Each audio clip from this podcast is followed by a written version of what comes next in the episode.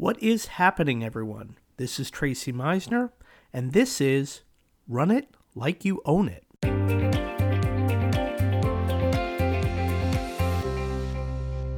I want to take a little bit of a diversion of the podcast from Run It Like You Own It to welcome teachers that are just starting out for the very first time.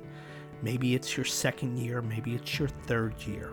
And some of you are wondering, God, what do I do first? Having been in your shoes, having gone into a classroom, having never stepped foot in a classroom before as a teacher, I will tell you that I was nervous. I was scared.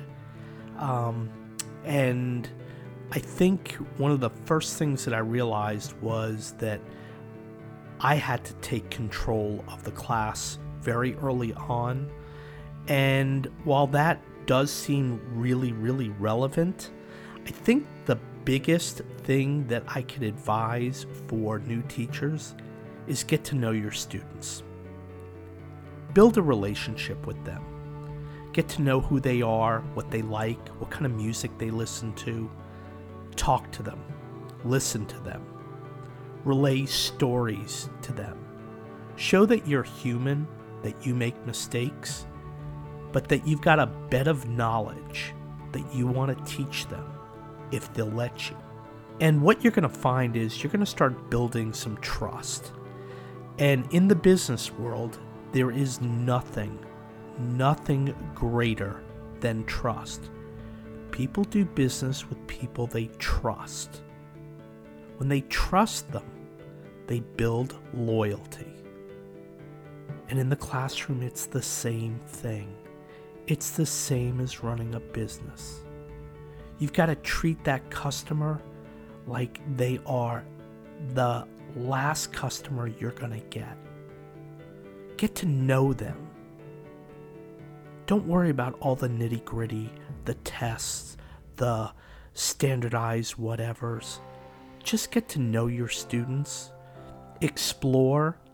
If there's something you don't know in the classroom, sometimes that student was in that classroom just last year with a different teacher. You're somebody new. And what I want to also tell you is that they've got a preconceived notion of who you are, and you've got a preconceived notion of who they are, just based on appearance. And I gotta tell you, you gotta throw those filters away, because it's not gonna work. These kids, you don't know where they're coming from, what kind of family background that they have, whether they had a meal last night you don't know. They got stuff going on.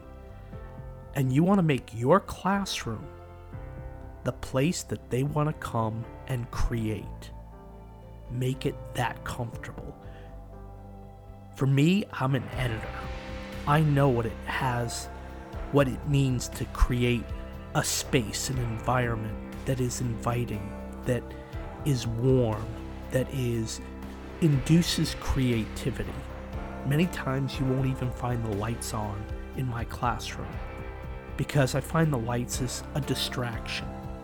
When the kids are feeling like this place is different than all other places in the school, they're going to gravitate to you. They're going to gravitate to your class. They're going to believe you. You're going to be honest and real with them. So, first thing you need to do get to know these guys and girls. They're amazing. You have got the most awesome, awesome job. You're going to change some kid's life, you don't even know who that kid is yet. But trust me, I speak from experience. I've changed kids' lives, given them something that they never thought that they could have some place that they could create, something that they could do that is truly theirs. And that, my friends, is what I want you to do that first week of school. Just get to know these kids.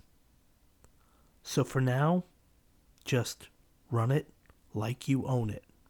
Have a good day.